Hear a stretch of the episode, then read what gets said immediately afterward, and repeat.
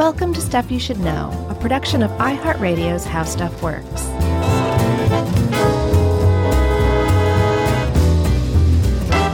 Hey, and welcome to the podcast. I'm Josh Clark. There's Charles W. Chuck Bryant. There's Jerry over there. And this is stuff you should know about people who have really bad luck. Ten, nine of them. Yeah, we can't. I don't think we've ever done a, ten, a full top 10 list, have we? No, that, that that should be our last episode. Yeah, It's like stuff you should know's ten biggest regrets. right. That's a great idea. yeah, that'll be the last one. All right, let's write that I- down. I- there's no, we don't have ten regrets. yeah, I guess we couldn't do a full 10. Oh, actually, we could probably come up with ten. No, we couldn't. VidCon number one, That's a big one. This intro is definitely up there too. number two. See, Yeah. we're on our way. All right, good. Um, how you feeling? Pretty good? I'm great. You feel lucky, punk? Uh, I, I'm a pretty lucky person. I will say that, Uh, I would agree with that. Or, or good fortune. Uh huh. My friends have called me the rabbit's foot over the years, Yep. That's why they're always rubbing you. but that's that's mainly for narrowly escaping trouble more than anything.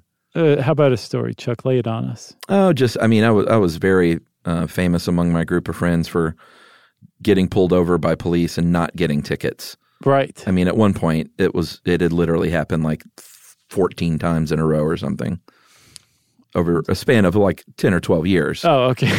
It was it happened a lot that I never and I, I didn't get my first ticket till, geez, probably in my thirties, mid thirties. how did you? How? What happened? Did you talk your way out of it, or? Yeah, you know what you do, man? And my brother always gets a ticket, and mm-hmm. he's much nicer than I am. Mm-hmm. But you just got to be as humble, humble, humble, humble, humble as you can be. And if you show the slightest bit of attitude, then that police officer, in my experience, will delight in writing you that ticket. Sure. I mean, even it's, if it's a sideways look, and I basically just throw myself at the mercy of the court on the side of the road. I'm like, I'm so sorry, officer. I you are you should have pulled me over. You did the right thing. I was wrong, and I'm sorry. There's no excuse. Here's. I was going to eat these French fries, but you should take them. You're the hero here. I think they're always a little disarmed, and they're like, oh, oh, oh okay. Well, I guess I can let you off with a warning. Hmm. I don't know. That's been my experience. All right. There's Chuck advice right there. Yeah. That's how you get out of 14 tickets. So did you forget to the last, the 15th time? Did you forget? Did you sneer, call him a pig? What? No, I think it was just one of those things where like they were writing the ticket even before I had a chance to do my little song and dance. Uh huh. and they brought me the ticket and I was kind of like, "Well, wait a minute, don't you know who I am? I'm the guy that gets out of tickets." Oh, I thought you were going to say I'm Chuck from Stuff You Should Know. Huh, no, that means nothing. That's how you. That's how you get out of them these days, buddy. No. Well, um, we're talking today about some people who have very bad luck, and you know, like a lot of these lists usually are just like, uh, no to this one, no to that one, no, this is wrong. Um, I think we tried to do a list once where. uh, Like oh man, I can't remember which one it was, but like every single entry was just yeah, m- like just false, right? yeah, That's only the case with like three of these this time, which I'm pretty. That's a not a bad batting average for a listicle. yeah. And some of these are uh, the word luck kind of bothers me sometimes because, as is the case, we'll go ahead and get to the first one. Uh, Ron Wayne, who was one of the original three partners of Ap- Apple Computers, that's not bad luck. Ron Wayne made a poor business decision. Have you? uh That's a good point. Have you, know? ever heard of Ron Wayne before? No, had you? No, I haven't. And had I heard his name, I would have been like, he sounds like a porn actor, but he's not a porn actor. Oh no, that was that was another guy. I can't say his real name though. Uh, who? I demand that you say it. I'll tell you off mic. Okay, so um, he turns out this guy was not a pornography actor. He was one of the three founders of Apple, and as far as I had known to this point, there were two founders of Apple. Turns out there were three at the beginning for like the first twelve days. Yeah, so go back to 1976 in our Wayback Machine, and nerdy little Jobs and nerdy little Wozniak are young guys uh, in their 20s, and they had this great. Uh, they didn't know it at the time. Well, they may have known it or suspected, but this this great uh, vision for the future. But they were kind of kids, and they didn't have any experience, so they looked to a guy named Ron Wayne, who was in his 40s. uh, to come in and kind of help uh, what they called with adult supervision. Because I mean, they were programmers from Atari, but yeah, they didn't have the actual business sense or whatever. And right? Atari was just a party job at the time. I believe so. Yeah. but um, I had no idea Atari produced Apple, though. Did you? Oh yeah, I, I did a bunch of Atari uh, research stuff for my tech stuff guest spot. Oh, okay, cool. Yeah, we did a history of Atari two parter. Oh, speaking of guest spots, man, let me just also give a shout out real quick. Sorry to interrupt this little entry, but I was on um, our good friend John Goforth's and our new friend Brent's podcast, Hysteria 51, recently. Oh, nice. Yeah, we talked about the Fermi paradox for like an hour, and it was awesome. So go check that out. Hysteria 51. Go check that out. Okay, so plug out. Right. So we're in 1976. Uh, Woz and Jobs have recruited Juan, uh, Juan Wayne, Ron Wayne, to be the adult in the room to help with engineering documentation. And it was actually Ron Wayne who uh, who drafted the very first Apple contract and said, you know, this is what they agreed on. He just make it up, uh, which said how much everyone is going to get. Uh, he got 10% to Jobs and Wozniak's 45. And he even created the first Apple logo, which was not the logo we know and love now. It was a, uh, it was like a woodcut um, style thing of uh, Isaac Newton under the apple tree. right. Not bad. Sounds terrible. yeah. I disagree. I think it sounds ugly. so, um, Ron Wayne, though, while he was there, he very quickly was like, I don't know if this is my kind of place. I thought it was a good idea. I like what these guys are doing, but this company in a garage, Steve Jobs keeps taking acid during the middle of business hours. Um, Did he really? Yeah. Oh, wow. Steve Jobs thought he was pretty cool, from what I understand. Sure. Um, he uh, Ron Wayne was like, I, I don't I don't think I fit in here. Also, apparently, he was worried that he was going to have to pony up for you know whatever business debts they incurred, I think that was a big deal. uh, and he was like, "All right, I'm out. I'm out." Yeah, So- because he was an adult and he was like, I've got a house and like I've, I'm a real adult human. Like they're going to turn to me certainly when they Yeah. need dough. So he he cashed out in in 12 days, 12 days after they established their contract. And the contract um, was kept by Ron Wayne, actually. And we'll get to that in a second. But he cashed out for $2,300. 230,000, you say? No, 2300 Yeah, man. which is still today worth less than like 10 grand. yeah. Um, and he didn't even get it all at once. He got 800 right then. And then uh, he agreed to take 1500 later. And that was 1976. And in 1980, Apple went public and everybody involved became an instant millionaire. And years later, it hit the trillion dollar mark for valuation. And all the while, Ron Wayne got to watch this company grow and grow and grow and realize that he'd sold off 10% of the stake in the company for 2300 bucks. Yeah, and apparently, if he had held all those stocks, uh, he'd be worth close to a hundred billion dollars. So he he takes issue with that. He said he probably lost out on tens of millions. Yeah, I mean, I guess it depends on what. Like, you can't since you can't go back and uh, do it all over again, like Eddie Money says. Right. Uh, I guess there's always the thing of like, well, yeah, but he always maintains I would have gotten out after that before the big cash in anyway, probably. So I don't like to look at it as that sort of a loss, is what he tells himself. Basically, or else I would have gone totally insane a long time ago. Yeah, but he did apparently. Uh, he wrote a Facebook essay and said, "I probably though would have been around in 1980 and gotten some pretty good change, and and I think regrets it." Yeah, he said had he known that it, and everybody was going to become a millionaire in 4 years, he definitely would have hung in there, but he just it's hindsight's 2020, you know. Yeah, and the And- cherry on top here is pretty interesting, though. Yeah. Uh, you said he kept that contract, that very first Apple contract Mm-hmm. that he drew up, and he kept it and he auctioned it off in the early 90s for how much? 500 simoleons. $500. Mm-hmm. And then Which what is- happened? Not bad. It was just a piece of paper he had hanging around. Well, sure. Somebody turned around and auctioned it off years later in 2011 for Almost 1.6 million. poor Man. Ron Wayne. I know. now that one's bad luck. Wonder what he did though with his life. Uh, he wrote essays on Facebook. No, I mean, I bet he did okay. Uh, yeah, I guess so. Probably I mean, not he- Steve Jobs okay, but I doubt if he like you know got a got a low wage hourly paying job. I don't know. He became Eddie Money's tour manager, Oh, well, things worked out then. right? And every time Eddie Money sang, "I want to go back," a tear down Ron Wayne's face. That's right. So um, I think we should move on.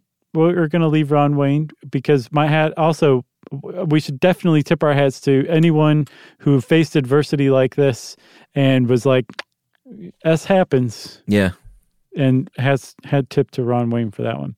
Um, Ann Hodges did not have that kind of experience. She is the only person, as far as anyone knows, the only human being in the history and recorded history of humanity to have been hit by a meteorite. I'm laughing and I shouldn't. Um, well, actually, I, uh, she didn't get that hurt, so that's why I feel okay laughing. It's not like it fell on her head No. and killed her. Uh, it's November 30, 1954, in Alabama, and an 8.5 pound uh, meteorite uh, came through her roof, bounced off of a radio, and hit her in the hip. Yeah, it makes you wonder, like if if she had been, you know, where the radio was, Yeah. and it, this wasn't like a bounced, like a, a Ricochet? yeah, a ricochet. I mean, how much worse would things have been? Yeah, probably dead. There's a there, I saw a picture on Reddit of her just randomly. We had already picked this episode and started researching, and I saw a picture of her bruise on Reddit, and it was um pretty nasty, pretty nasty little bruise. Yeah. But that was about as bad as it got physically. Um, so she was laying on the couch.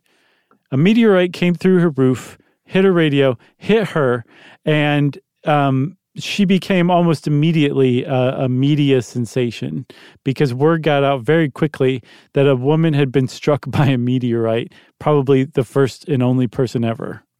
Yeah, and it, and that's super rare. Like it's rare. It's rare for a meteorite to fall just in an urban area where mm-hmm. people live or suburban area where people live. Because I don't know if I would call Alabama urban. Yeah, I mean it's it's just not usual. Like usually meteorites, you know, there's a lot of water on Earth. Usually they'll just land in the ocean somewhere. Mm-hmm. Mm-hmm. Um, so it's big news if a meteorite hits anywhere near people, much less hitting a person. Right. There is a, um, a meteorologist named Michael Reynolds who told National Geographic, get this. He said, You have a better chance of being hit by a tornado, a bolt of lightning, and a hurricane at the same time than you do a meteorite. I'm not sure how he actually quantified that, but I, that's one of the better quotes I've read in a while. Yeah, and this is where it gets. This is just so America and USA. Is there was a court battle between her and her landlord because her landlord was like, "That's my space rock," because it's my house. Yeah. And she, and Ann Hodges was like, "No, that's my space rock because it hit me in the hip." Right. And they went to court, and Hodges actually won and got to keep that. Uh, sadly, ultimately valueless meteorite. Yes, she's she's settled actually. She ended up paying the landlord 500 bucks for the right to the rock. But by the time this was finally settled, 2 years later, they found out that nobody cared any longer. It was Yeah. old news, so nobody wanted to buy the meteorite.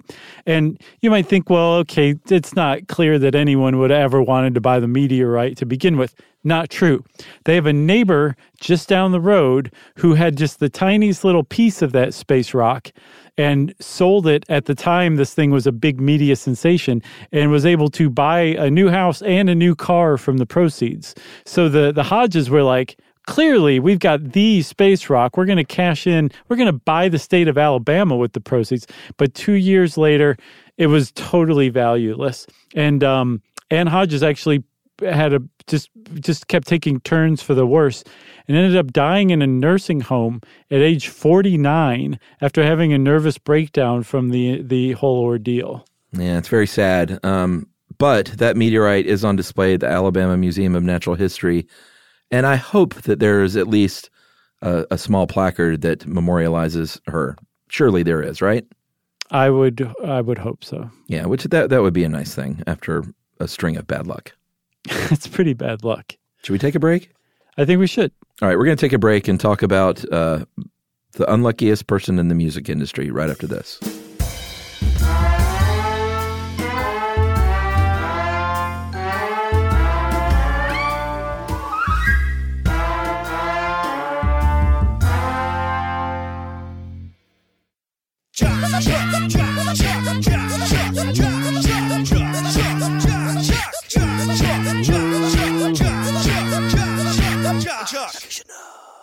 Chuck, I have a tad bit of anxiety.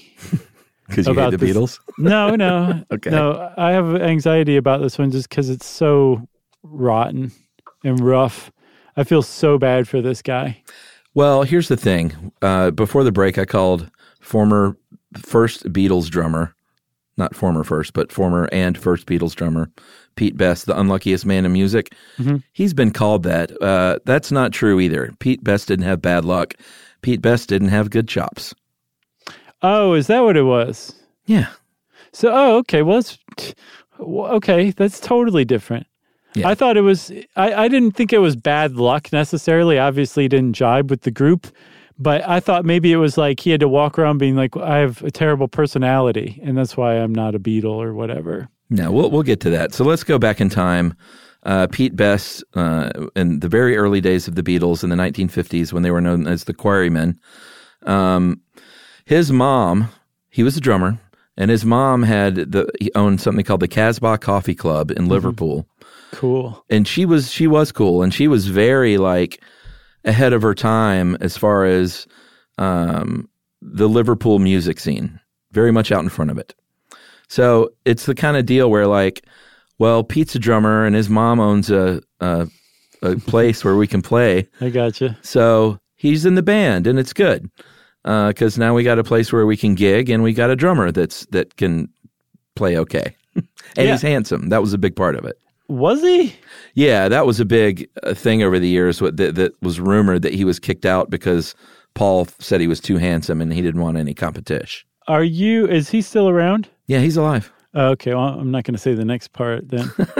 so, um, he he was enough. So, I guess at the time, the Beatles, by by the time Pete Best was kind of brought on, he wasn't like officially brought on as a, as like the Beatles Beatles as we think of them today, where there was like four of them. There was like a rotating bunch of drummers, and Pete Best was one of those drummers, right?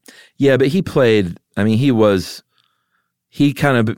It was sort of like when I rotated in stuff you should know early on a little bit. Uh, Like there was still a rotation going for a short time, I think, and then everyone else just went away. right. Like Pete Best played like eighty something gigs with the Beatles, pre Hamburg, I think. Oh, okay. And then they took him to Hamburg, which apparently was a big, big turning point for everybody. They played like eighty shows a week in Hamburg. I saw a great quote. Um, they said that so in Hamburg is where the Beatles like really started to become like the Sure. Beatles, like they coalesced into a band. I saw that they arrived wearing lilac sport jackets and trousers, and left wearing black leather jackets and jeans. And it's where they learned sex, drugs, and rock and roll. Yeah, Pete Best wasn't into the drugs though, like the other three guys. Oh, really? So that was a problem. Sure. Um, That's a buzzkill. when the one guy in the room is just sitting there staring at you, judgy. yeah, well, I would. I mean, that's kind of a buzzkill. I would guess, right? yeah, Yeah. probably so. I think they were all like doing speed back then Oh, sure. because they were playing literally like six or seven shows a night. Were they really playing that many? Oh, it was ridiculous. Wow. Yeah. Yeah. So um, he was in a group called the Blackjacks before that, though. Went to Ham- Hamburg, Hamburg with the Beatles. And then right after that, the Beatles go back to England in 1962. And they were just about to go into the studio to record their first uh, singles for EMI. And uh, legendary manager Brian Epstein called up and said, Sorry, bloke, uh, the boys want you out. And it's already been arranged. Yeah. Meaning, like, d- don't even bother. It's Yeah. done, which is sad. Um, and Pete Best took it pretty hard, from what I understand. For uh, horrible, in a horrible twist of irony, he ended up working at the unemployment office, but working there, not Right. hanging out there. Um, and by this time, like he had made a name for himself around Liverpool as as a musician and a Beatle. Um, the reason why uh, he's called the unluckiest man in music is not because he was a Beatle at one point in time, but that he was a Beatle at one point in time and was kicked out of the band a few weeks before the Beatles blew up. Yeah. And um, it almost makes you wonder like, did they blow up because they moved on to Ringo, or was it like that was just bad timing? Well, I mean, here's the deal. Uh, there are interviews out there with both um, John and Paul. There was always been the rumor, like I said, that Pete's uh, handsomeness threatened the band. Um, that is not true. Paul was on record as saying, like, you know, it's just something that happens early in the days of bands. Like, Ring, we were just really struck by how great Ringo was. Pete Best sat out one gig because he, he was sick or something. Ringo sat in, and they were all just like, wow. Like, they all felt it. And it was just sort of that magic happened where they're like, oh boy, I know it's got to happen. Um, John, for his part, said, you know, it had nothing to do with his looks. He said he was just kind of a crap drummer. I mean, he was John was not the nicest guy in the world, so he really kind of threw threw it all on the table and was like, he wasn't a good drummer. He just wasn't. He was a good first drummer, and clearly it was time to move on from him. Uh, and it was mainly because his mom owned a place where we could play. Gotcha. Not very nice. Gotcha. No, but I mean, that doesn't make him unlucky. No, he didn't have the chops, and uh, you know, he. I mean, he's he's reckoned with it. I saw an article from last year where he was like, he never spoke to the the th- other three guys again, Mm-hmm. and he was like, "Yeah, me and Paul, I'd love to sit down and like have a scotch and talk about it." And he's like, "The door's open." Oh, really? Yeah, I don't know if Paul's going to do that though. Maybe not. Uh, he was on Howard Stern. Paul was, and Howard was like, "Do you ever just going to write him a check just out of guilt?" what did Paul say? He's just like, no, no, no. he did get royalties though later on when the Beatles anthology came out, Uh huh. uh, because that included stuff uh, from Pete Best. So he he ended up getting some money. Yeah, he made out okay. Yeah, I think the lesson here is don't ever get sick. yeah, That's the key, everybody. that's right. So uh, we're going to go from 1960s Liverpool to over to the New Orleans area where they have hurricanes. Supposedly they have a hurricane party every time the wind blows, I've heard.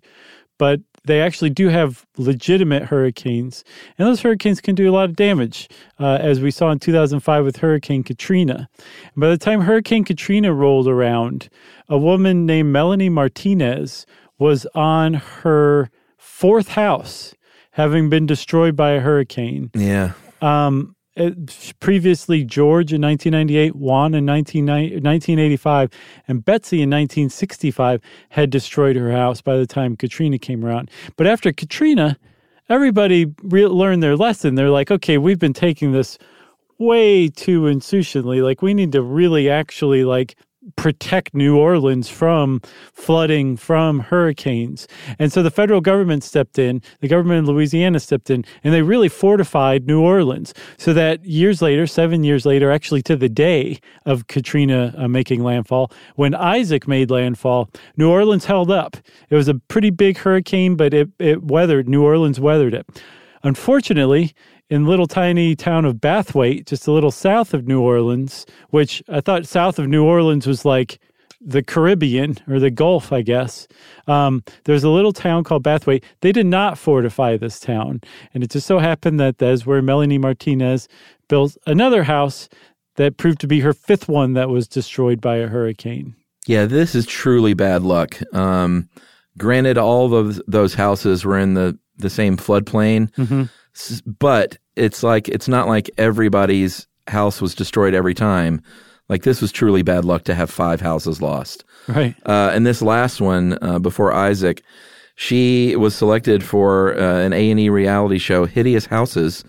Got a twenty thousand dollar makeover, brand new kitchen, new appliances, and a new sewing room. Yeah. Uh, and apparently, it, that episode aired just a few weeks before Isaac came around, destroyed that house too. And you know, when they asked her in 2012, like, why do you keep building here? You know, it's like everyone else. She's like, it's this is my home. It's like I'm, I want to live where I was born and raised, and this is my home. Yeah. Can you imagine what that phone call's like? It's like, hey, I'm a producer with Hideous Houses, and your house has been selected to be on Hideous Houses. Uh, She probably applied. Isn't that how that works? No, I think they just go scout your house and Really? like, no, I'm sure you apply. Now I think it varies from show to show. So for that last time with uh, Hurricane Isaac in 2012, she and her husband and their pets and um, Melanie Martinez's elderly mom barely escaped with their life. They had to hammer through their roof. They were trapped in the attic Yeah. with the floodwaters rising. They had to hammer a hole into the roof and climb out where they were rescued. Yeah, man. Okay, I mean, geez. At least they got out. They did, but even, so the thing that makes it really bad luck, real quick, Chuck, is that Melanie Martinez said she would never have stayed around for that hurricane. She because of her elderly mother, she wouldn't have risked her her health. Yeah. Um, they got stuck there because her van broke down. Well, but she got out. Okay, there you go. You know, I mean, she couldn't save the house, so yeah, it's true. it's very sad.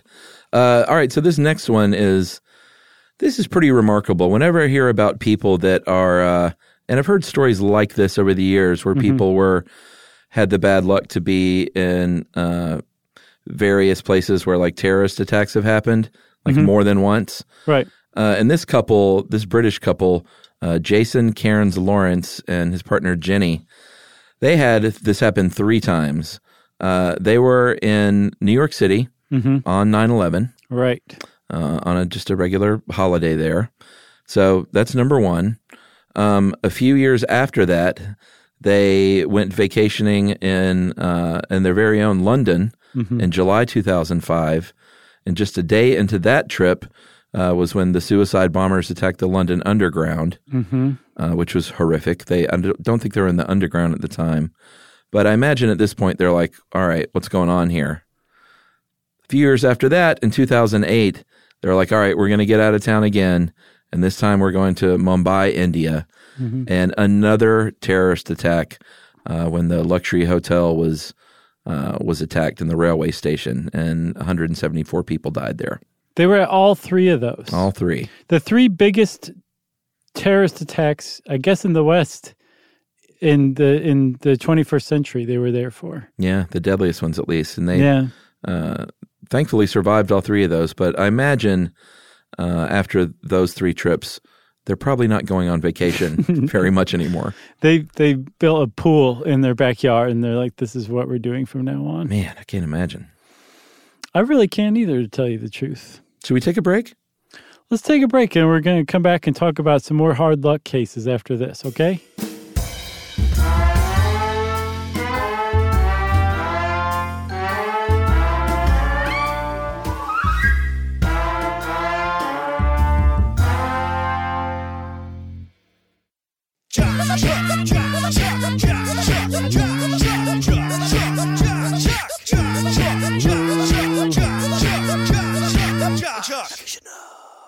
Okay, Chuck.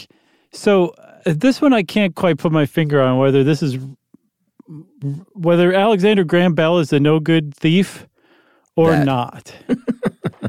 I don't know because I think I've, I saw some more recent stuff, and I think that his image has been a little more reformed. Uh, we'll, we'll we'll get to that. But if you're in Italy and you're a little kid and you are taught who invented the telephone, they do not teach you that it was Alexander Graham Bell. As a matter of fact, they may spit when they say the name Alexander Graham Bell because they um, very much believe that Alexander Graham Bell stole the idea for the telephone from Antonio Meucci, who was an Italian inventor who seemed to have invented something very telephone like um, at least a few years before Alexander Graham Bell supposedly invented his. Yeah, he actually filed a patent, preliminary patent that is, in the U.S. five years before Bell for what he called the telettrofono, which is a much better name than telephone. Do you think so? Oh, I, th- I would love it if people were like, "Can I borrow your telettrofono?" Let me see your tro, bro. yeah, see there, right. I love that. So um, Antonio Meucci, uh, he definitely realized that you could send sound over electrically activated copper wires. Back in like the 1830s, he knew this. Um, and he started kind of messing around with it. And one at one time, he created basically a telephone between his workshop and his his wife's bedroom because his wife had been stricken with uh, some sort of paralysis, and to be able to communicate with her without having to go in and check on her all the time, he basically rigged up a telephone. This was in the I think the 18 uh, 1860s um, in New York, right? Yeah. Um, and he even debuted this invention to the press, but he didn't speak English, and the English speaking press in New York didn't speak Italian. Yeah. So it was really just covered by the Italian press. But this guy in, in 1860 gave a demonstration of his telephone. And um, again, it wasn't until 1876 that Alexander Graham Bell got his patent. And like you said, Meucci, he filed a preliminary patent. And I looked into this. You know what those are? Yeah. So the preliminary patent is basically this: you pay a much lower fee to basically put a hold on your invention. You say this thing is coming. If anybody else starts sniffing around with their own invention, you let me know, and then the patent office will give you will give you three months to file a formal patent, which is again more expensive. So the the idea is that Meucci didn't have enough money to file a full patent, so he he placed a preliminary patent and didn't have enough money to renew it. You have to renew it annually, and Alexander Graham Bell swooped in. Yeah, and here's the thing. Uh, I thought, well, I mean, there have been plenty of inventions where people working in a vacuum came up with a similar idea with similar technology. Sure, But Meucci uh, actually shared a space with Bell, that's and not that's when I was like, oh, okay. it's not a good look for Bell for sure. Yeah, and then I did a little more research. I was like, did Alexander Graham Bell steal the telephone? And this was this is not news. And I saw an article that was like, yes, he stole it from Elisha Gray. And I was like, who?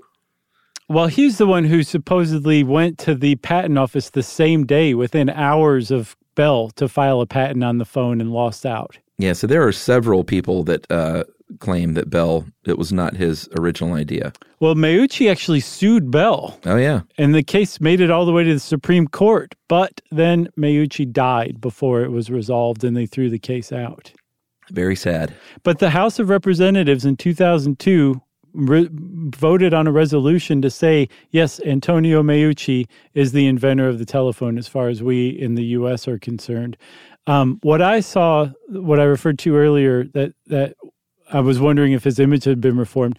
He he has extensive notes about his invention that he would have had to have falsified and that apparently have been scrutinized by historians. So if he was a fraud, he was a really um, methodical fraud, I guess. Well, that's one of the complaints with Elisha Gray is that the uh, the sketches were like virtually identical to Gray's. oh, really? Yeah, so who knows? Wow. Well, we I think we need to do at least the short stuff on Alexander Graham Bell. Yeah, I think that could be a full epi.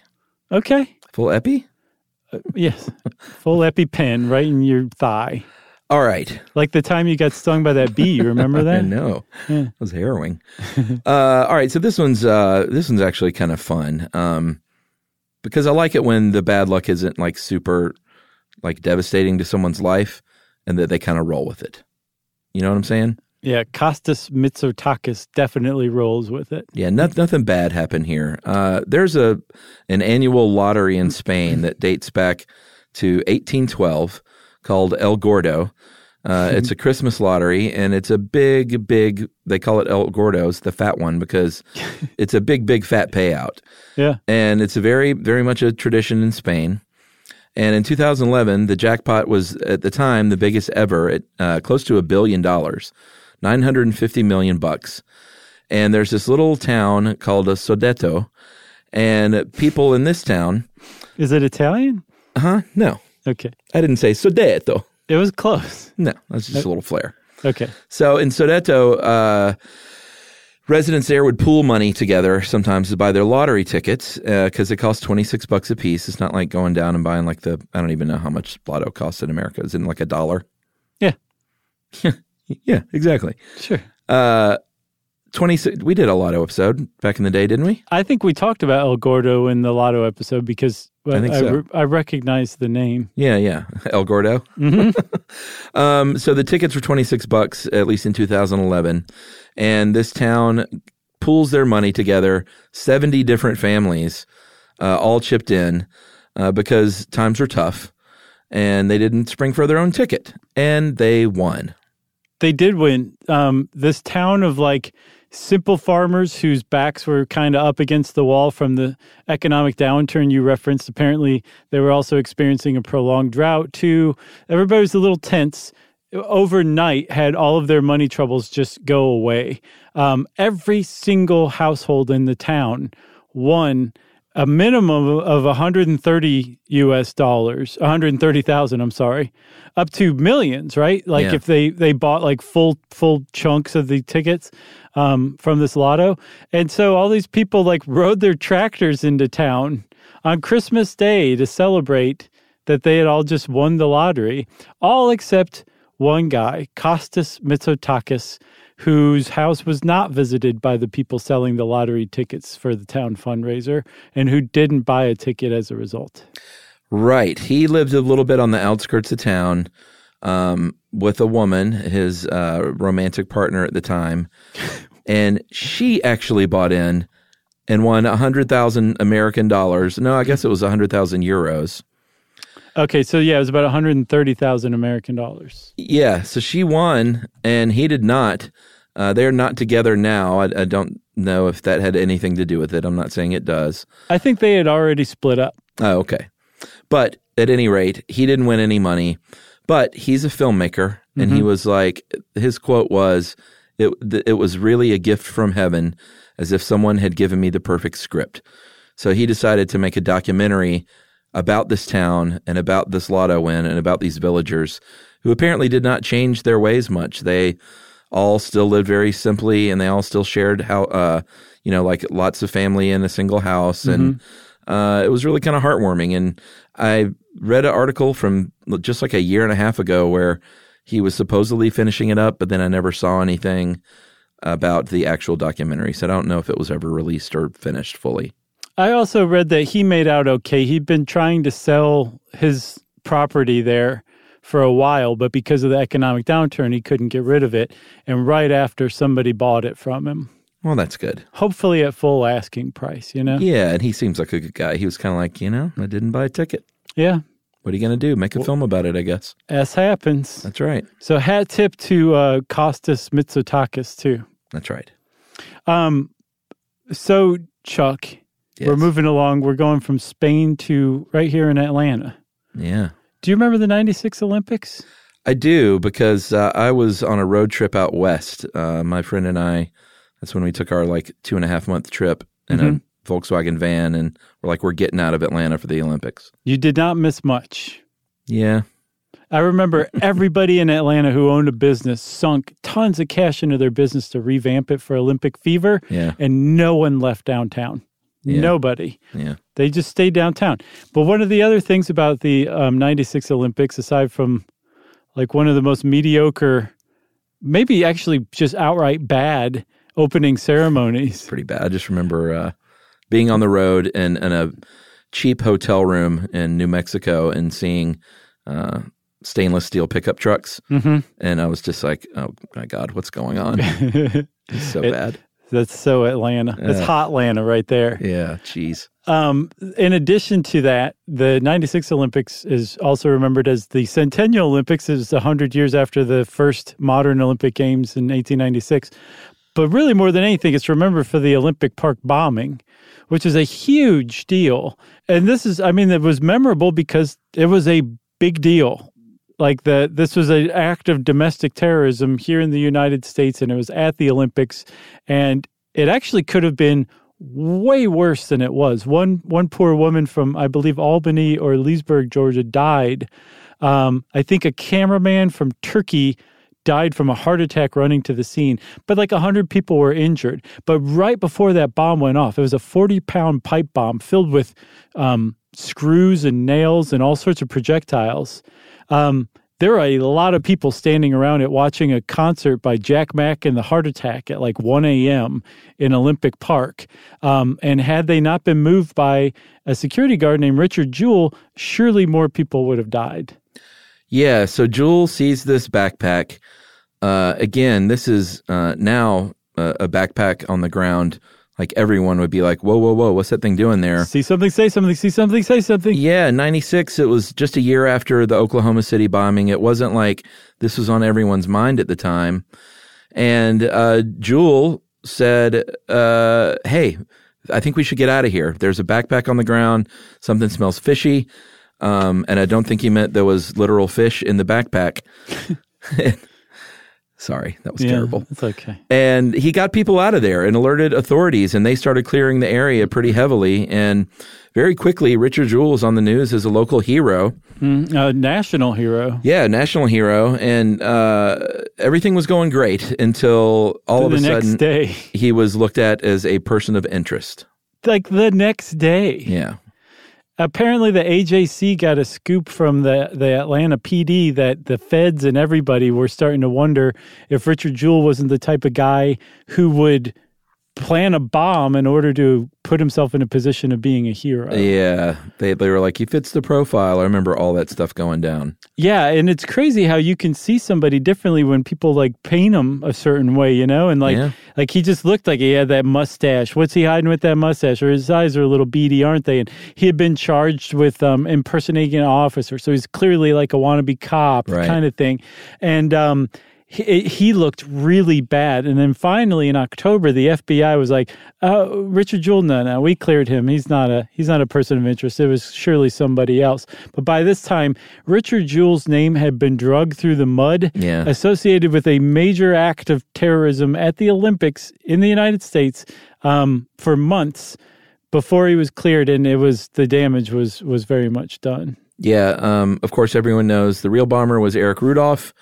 Uh, and again, you know, those four months were really rough on Jewell and his family. And even after he was cleared in October, it's like, like everyone knew he was cleared, but it, it's still one of those things where like it's attached to his name, you know? Oh yeah, he entered. He went from the suspect phase to the late night talk show monologue joke phase. Yeah, that's not a good transition. No, it isn't. Uh, and very sadly, he died at, uh, in 2000 at just the young age of 44 from uh, complications of diabetes. Yep. So he had it rough. He got like a settlement from CNN and New York Times for I guess overzealous and unfounded reporting, maybe. But Yeah. um, it was uh, it was uh, he he did not have like a great last part of his life. All right, the last one, folks. Uh, breaking news. Josh emails me about 30 minutes before we record or so and said, by the way, the number one guy on the list is a fraud. I said he may be a fraud. Oh, I thought you said he was a fraud. I'm trying to COA here. Oh, okay. Sorry. It's not proven that he's a fraud because, well, well let's just get into all this, okay? Yeah, what's his name? Uh, Selak? Frane, Frano? Frane Selak. Frane? I, everywhere else I saw it F A R N E. I don't know what to believe anymore. I know. We've just lost touch with reality, Charles. So he has been dubbed the luckiest man in the world for supposedly surviving seven brushes with death, ranging from a train uh, going into an icy river to cars going off of cliffs again into icy rivers, uh, cars catching on fire, cars plunging off of cliffs. Like so much stuff that you're like, can this be true? Especially uh, the plane crash that went down where he supposedly was sucked out of a door and landed on a haystack. Yeah, before the plane crashed. Now, is this real? So, Any of it? So here's the thing. All of this starts in, um, I believe, 2005. Uh-huh. He, he buys a lottery ticket, wins like a, a million dollar or million euro lottery. And that happened. That definitely happened. Okay. And he was interviewed by the Scotsman, the newspaper, the Scotsman. And in this article, he's like, Oh, you think it's lucky that I won a million dollars? Let me tell you about some of the unlucky things that have happened to me. And he starts reeling off these stories of like just narrowly escaping death. And the Scotsman's like, wow, that's fantastic. We're going to print this. And the Scotsman printed it. And all of a sudden, it started getting picked up by other news outlets and other news outlets and other news outlets. And then finally, in one of these articles, there was a commenter um, who identified himself as Frane Selak's son, who said, Hey, um, not one single journalist has ever independently verified a single one of these stories.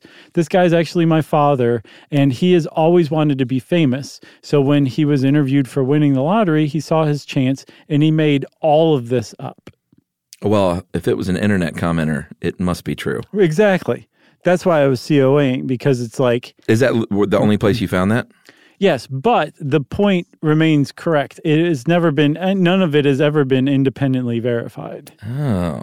So it's not entirely it's it's entirely possible that there that he wasn't on um, any plane or in in a in a bus accident or that his car crashed. It's not verified that he has been. It hasn't been clearly shown that he hasn't been. It's just this guy makes a really good point that this dude who everybody says is the luckiest man in the world.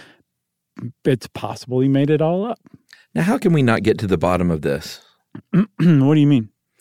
Well, I mean, we found out the world is flat and that they faked the moon landing through research.